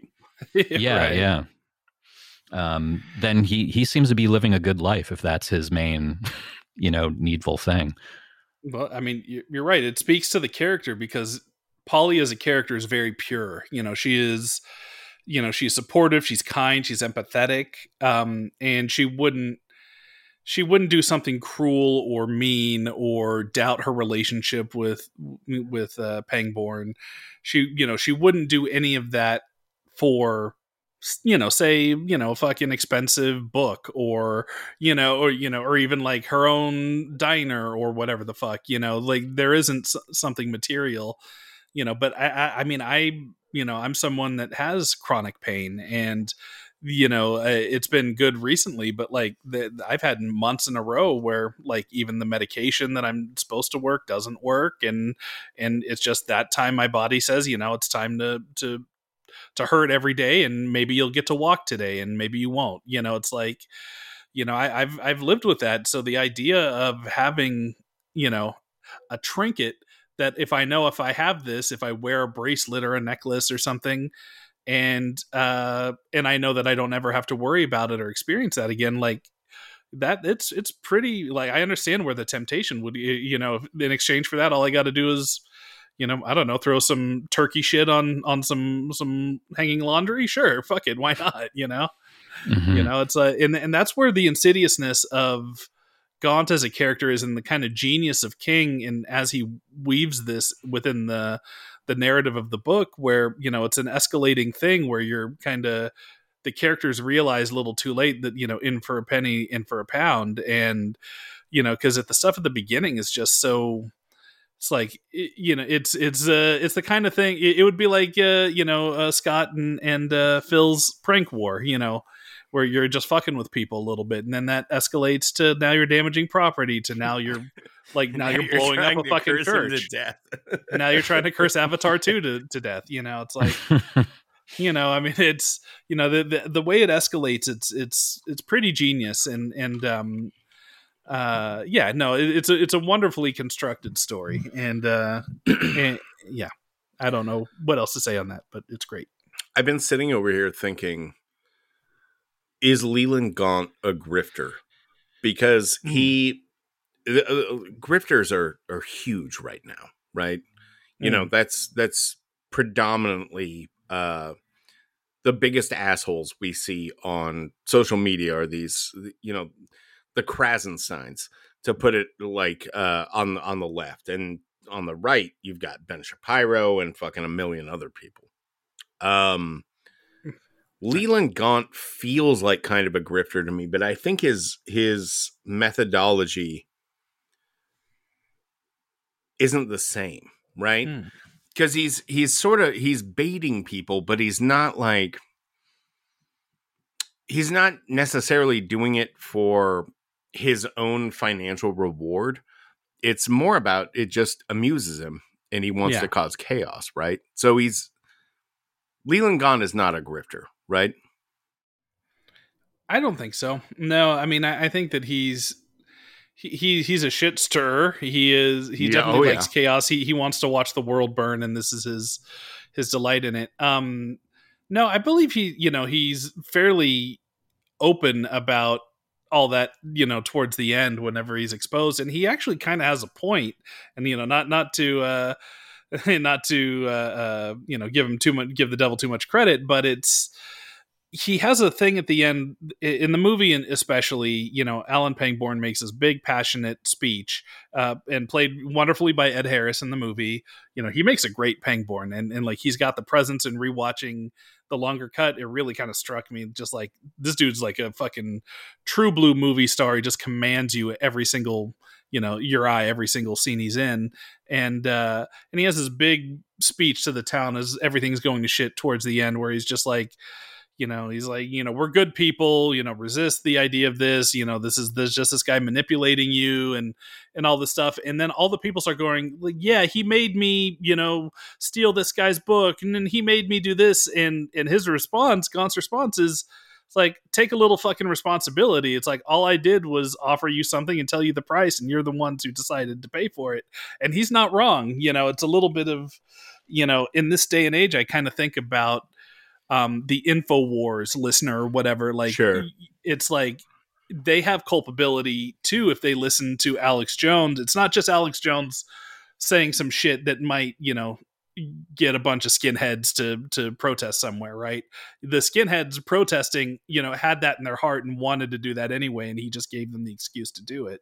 You know what i mean? So it's like at a certain point you have you the townspeople of castle rock have a little bit of responsibility to share in in doing this stuff. Nobody you know forced forced them you know with a gun to their heads to do it. It was like they wanted something and they said you know this isn't a, a bad price to pay for it. And and what he does really brilliantly is he he he he, he being stephen king the author and also leland gaunt as the character they they really make they, it makes great pains to find what's already existing in this town the rivalries and the discontent and the distrust between say different religions or the mm-hmm. the rivalries between like Nettie and, and Wilma. It's like he sees that and all he has to do is fucking you know throw a little kindling on on on this thing that's already smoking you know and and watch it flare up. And that to me is like the real heart of the story is you know king when he's talking about small town main stuff you know whether it's salem's lot or needful things there's always that kind of or derry and, and it there's always that kind of rot at the center of the small town um the idyllic small town. And you know this is that existed before Leland Gaunt showed up, and and to his point at the end, it's like you all had all this shit in your heart anyway. All you know, don't blame me for it. And you know, I kind of walked away from this last viewing of this going, yeah, he's kind of right. He's you know, as much as you know, you, you should uh, uh, you know think he's a bad dude for you know uh, for tempting everybody. You know, it's he, he never made anybody do anything. You know. There's also an interesting question of free will in there. Um, Yeah. Oh yeah. whether whether or not they had any choice to do other than what they did because of Leland Gaunt's interference with their in their lives. He's almost like the um, author of horrible shit in the world, and he's because I'm guessing I don't know if the book expands on this, but in the film when Ed Harris sees all of those newspaper headlines, we're to assume that Leland Gaunt has been playing this game for forever and is responsible for basically everything horrible in the world. Like that, this is a representation of of um, you know some some sort of evil force that inspires people to do horrible things. I I, I mean, there's even a World War II headline in there. So what I, I'm curious what you know did does that mean like Hitler had a needful thing and he I, I don't know like maybe it's it's reading into it too much but Well, maybe Um, maybe he wasn't setting up a boutique antique shop in Nazi Germany, but perhaps he was. I don't know. I've always interpreted that as like Leland Gaunt being sort of a Forrest Gump like character who is Mhm. like wandering through the ages and you know causing havoc wherever he goes. It, Yeah. it, it just so happens that it took this form in Castle Rock, Maine, in in the most likely version of that to happen. You know, of course, it's a a boutique shop and a, a little, you know, antique store. But with uh the Nazis, I would imagine he was. I don't know. He's like fucking the minions or something. you know, like they're just they're always turning up at the worst time for these super Well, villains. I, I I think the implication is that whatever shit he was stirring, it, it might not have been, you know, teenage fucking Adolf Hitler walking into a store in Germany, you know, but it could have been seeing a Dick know, some- Tracy shirt seeing a Dick Tracy shirt. Yeah, he really wanted that admit one Dick Tracy shirt. He didn't know why, but he, he wanted it. Um, you know, but it, you know, the hatred that he was already brewing and he could have been, you know, the Wilma of this of this situation and, you know, and uh he thinks that you know uh, some Jewish people tarnished his his house or threw rocks at his house or whatever. You know, it's like, you know, I think that's the implication of of that. You know, obviously, when you start getting into real world, uh, especially you know, quote unquote recent history like that, you know, then it gets a little gets into some areas where not so as comfortable, you know, with the idea of like, oh, it's just the devil behind the Nazis. It's like, no, you know, there's those are real people who just did horrific, you know, things. Um, so it's not super comfortable, but it's um, I think that's the implication is that he had a hand in all that, and that he, you know, that's the thing about the ending of this thing too is he doesn't. It's not like they you know they banish him back to hell or you know somehow kill the devil and you know he might not even be the devil but he is definitely a devilish figure um you know he just goes okay well shit you know i only got a couple of murders and uh you know out of this one and and uh you know dang you alan pangborn but i'm going to uh go right off now and there's nothing you can do about it. And and uh, I, th- he, I think he even says and I don't know if this is in the regular cut or the just the extended but in the in the cut I watched this morning he uh you know he even says like well you know you and Polly you're gonna now go forth and have kids and I'll meet your grandson whose name is this and I'll meet him in 82 years you know or something. It's like you know so he has some sort of view of the future you know uh, as well. So he's just I don't know. He's kind of this Loki-ish figure, I guess. You know, where he he just goes around and causes chaos and mischief, and and he delights in it, and you know, and that's where honestly the casting of Mac, Max von Sydow is so great in the in the movie.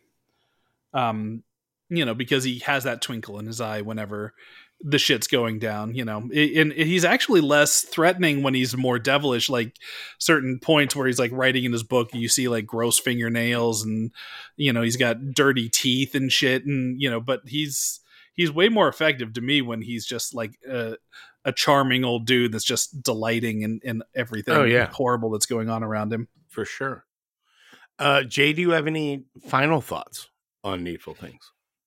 so it, it's been a while since I, I've watched this. I remember at the time when it came out, watching it a number of times, and I feel like it just hit at a right moment for me, like a formative moment. And there were just some things that stood out cinematically at the time, and and still do.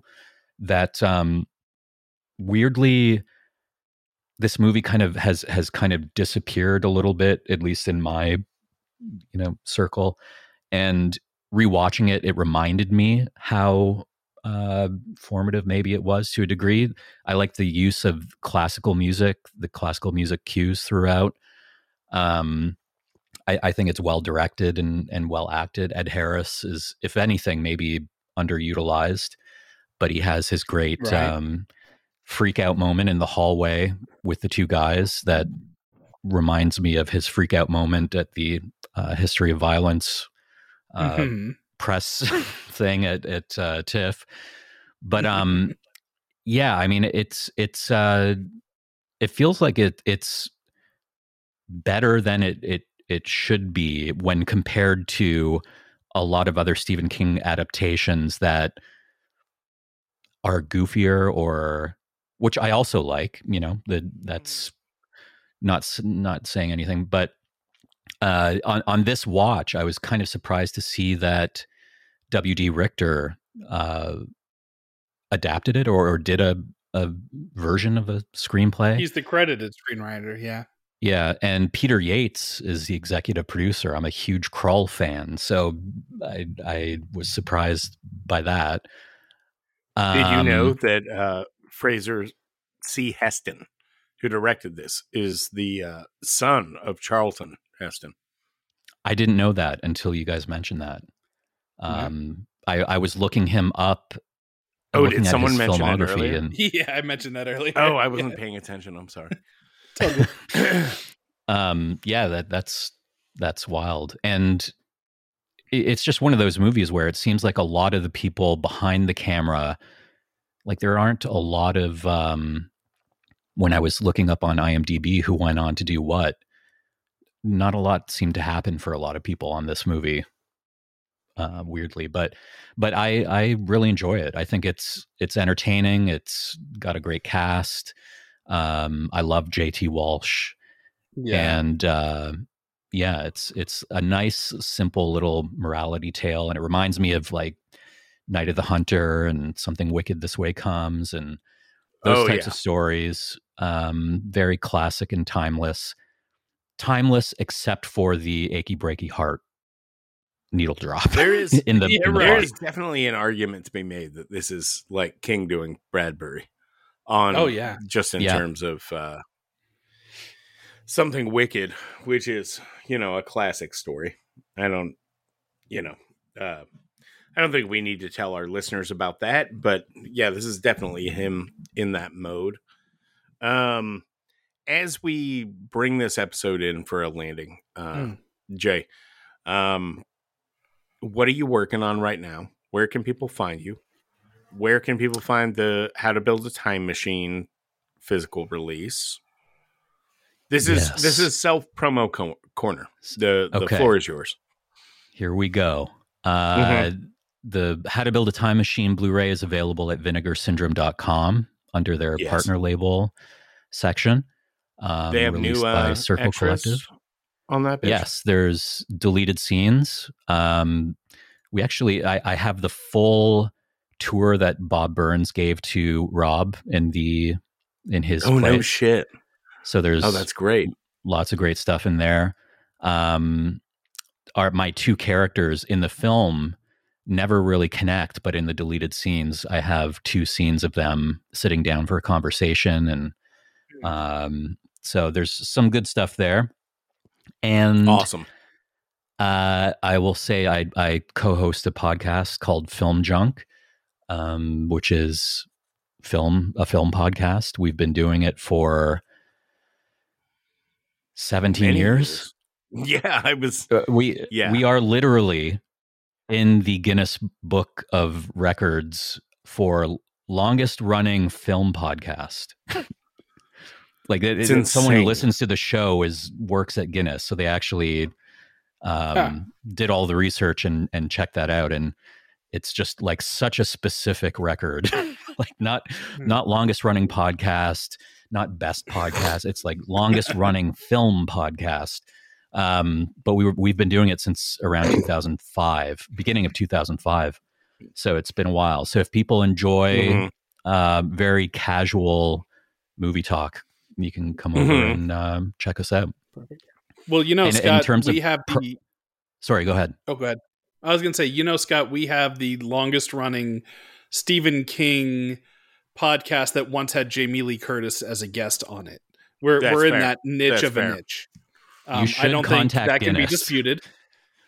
I, I think you could actually get in at Guinness. I, it, apparently, they are desperate for some content, but um, yeah. And I, I'll say I I'm just about to start Uh, it's very early and not really a lot of details yet, but about to start a, a feature documentary on John Teeter, the Holy supposed shit. time traveler was- who posted online. I was I was waiting to ask you about this. Um, first of all, thank you for pronouncing his name correctly because I was about to mangle that. I thought it was Tidor. so Um, I actually there's a debate about that, and I might be. uh, Some people say it is tighter, Titor, um, did you say it? including one of the main. I said teeter. right on. I think it is Titor, but that just sounds weird to me. So This- I I will be feel like- stubborn. I feel like this project was announced a while back because I, I've- I feel like I heard about it and was like, oh, holy fuck, yes, this is exactly the guy I want doing that documentary. I'm a big yeah, I've been circling nerd. this for a while. Um, I actually the Can you first tell thing I I made based on John Teeter uh, and Rob Niosi from How to Build a Time Machine was in it. Was a film school uh, documentary way back in 2005. But um, God damn. we we did it was originally supposed to be part of how to build a, a time machine and we did film some material and uh, i i had to make the tough decision to cut it from that film because that movie was just so it was turning into such a like intimate sentimental story that it didn't really fit um, but i'm very excited to be able to return to it and finally um, get it off my plate What's your what's your take on that whole thing? Like, I don't know if our listeners have any idea who this guy is. His name is John Teeter or Titer, T I T O R. Uh, it was a like an internet thing that happened. What, like nearly twenty years ago now? Yeah, it was someone who 15? Went online in 2000, 2001 claiming to be a time traveler from the year 2036.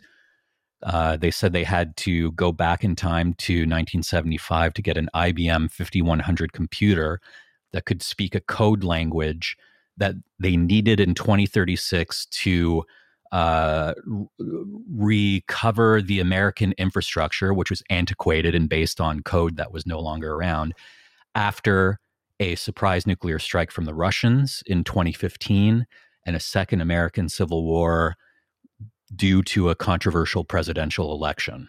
So there there are some things that he talked about that for believers seem to be come slowly coming true if but at different times. Um but I mean it's interesting because it's a, a very rich story, the story John told. It's like a greatest hits of all of your favorite time travel movies. And it affected a lot of real people in a very real way and is kind of a great story to analyze this idea the idea of faith you know like if if one of these people that has dedicated a big chunk of their life to following the advice of this supposed time traveler how likely are they to admit that it wasn't a real person if they were presented with mm. Evidence of that Hmm. um, Right. so yeah, it's a, it's an interesting story, and I'm excited to uh, finally get to tackle it. What's your uh, opinion overall? Full of shit or not? Whether uh, whether or not he was real, yeah. uh, I I don't think he was real, but Yes. the I I still don't know who created it. There there are some people that Mm. Are Or you know everyone points to. any of those. Yeah, yeah, yeah, yeah. Yeah, there's there's some theories that it's multiple people. There's a, a man named Larry Haber in Orlando who is an entertainment lawyer who represents the family, the current real life family of John Teeter, um, or claims to.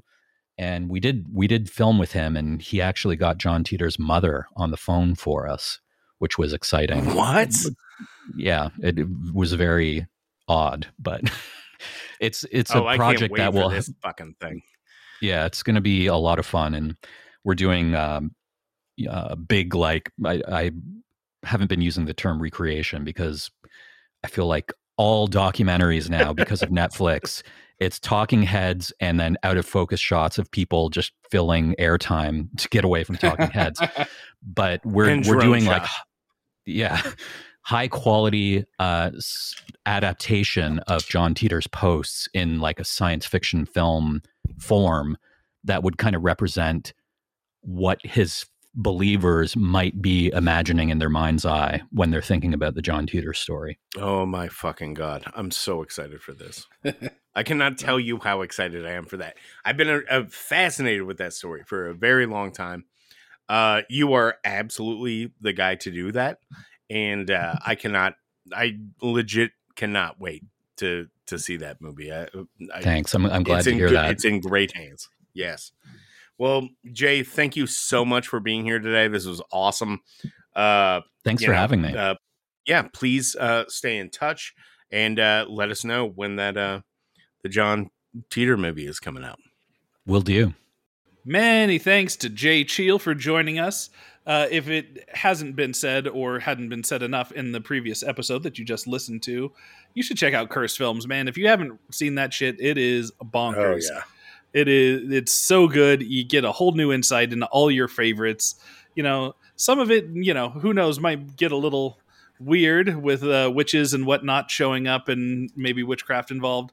That stuff I don't really buy, but I am really fascinated in hearing um you know hearing all the the behind the scenes on stuff like the exorcist and poltergeist and and all these things where you think you know the full story and and uh i've seen details in there that i'd never seen before so if you Totally. somehow have missed cursed films uh you know use this as your opportunity to correct that mistake Yeah, and I'll also, I'll also throw in a, a shout out to How to Build a Time Machine as well. I'm Mm, a huge yeah. fan of that documentary. Uh, very heartfelt and kind of strange, and it's about people and their obsessions, which is, you know, one of my favorite documentary subjects. Just seeing weirdos doing their weirdo shit. no You know, not that we're not all weirdos to some degree, but I like I like that shit. I like seeing people in their in their element, in their zone, just really getting passionate about their particular flavor of weirdness. So definitely check that out. And I'll echo what Eric said about Cursed Films. I've watched that entire series through like three times. It's so goddamn good. Hell yeah so So, uh, uh, yeah let's yes. talk about what's coming up so you next- uh yeah, you yeah, want me to do the next week right Yeah, you do next week. I'll, I'll do the bonus set. ooh okay see this is how we divide up the labor on the king cast babies yeah, it's very split it right down the middle.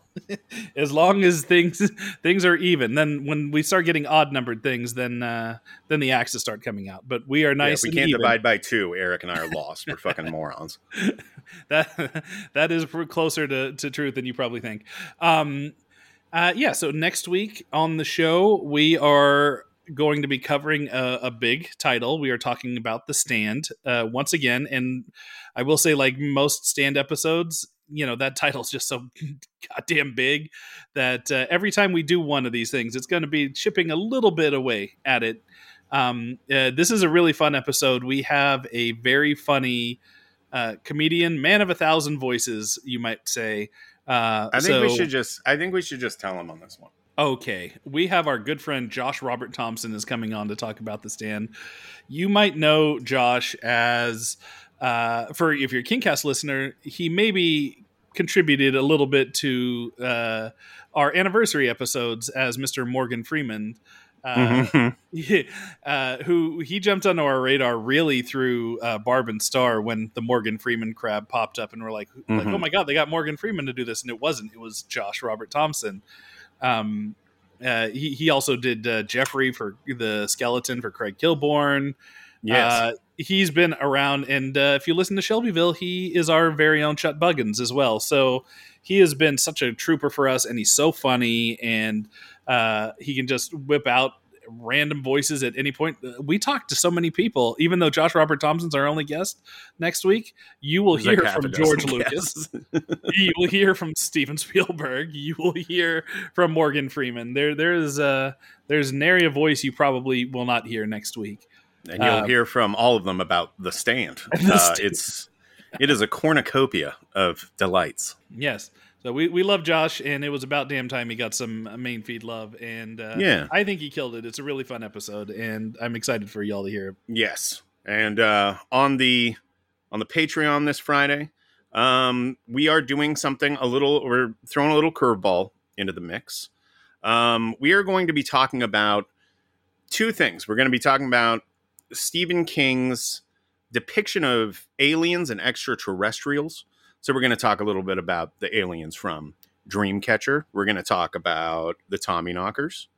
We're going to talk even a little bit about um, the low men in yellow coats, who are Mm. extra dimensional beings. And we're going to be doing this in reference to uh, some recent reports that have been made regarding or from a whistleblower who has come forward saying that the United States is uh, in possession of um, some non human intelligent vehicles and maybe even some non humans. This has been an ongoing story over the last few weeks. And uh, I guess I mentioned a thing about UFOs on the show recently because over in our Discord, people were clamoring for a uh, a UFO episode. They wanted to hear us talk about this a little bit more at length, and uh, I kind of thought about it as a joke at first, and then I started thinking about it more and was like, actually, that would make a really inter- interesting episode right now. So we're gonna go ahead and do it, folks on the Discord. You're getting what you wanted, and uh, I'm very excited to dive into this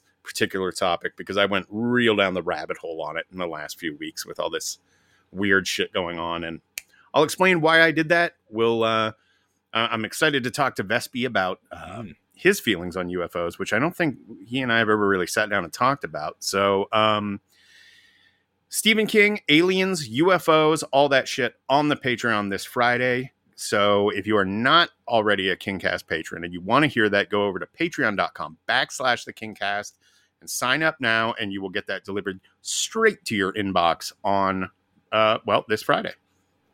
I'm excited. I can't wait to do it. So, uh, yeah, I think that about wraps it up. So, I guess we'll see y'all in the main feed the next week for some Josh Robert Thompson love with the stand, and then uh, some UFO talk this Friday on our Patreon. Adios, folks. Mm, bye. The Kingcast is a Fangoria podcast production. The show is produced, hosted, and created by Eric Vespe, that's me, and Scott Wampler. Tira Ansley and Abby Goel are executive producers. Daniel Danger is our art director, and editing is done by yours truly.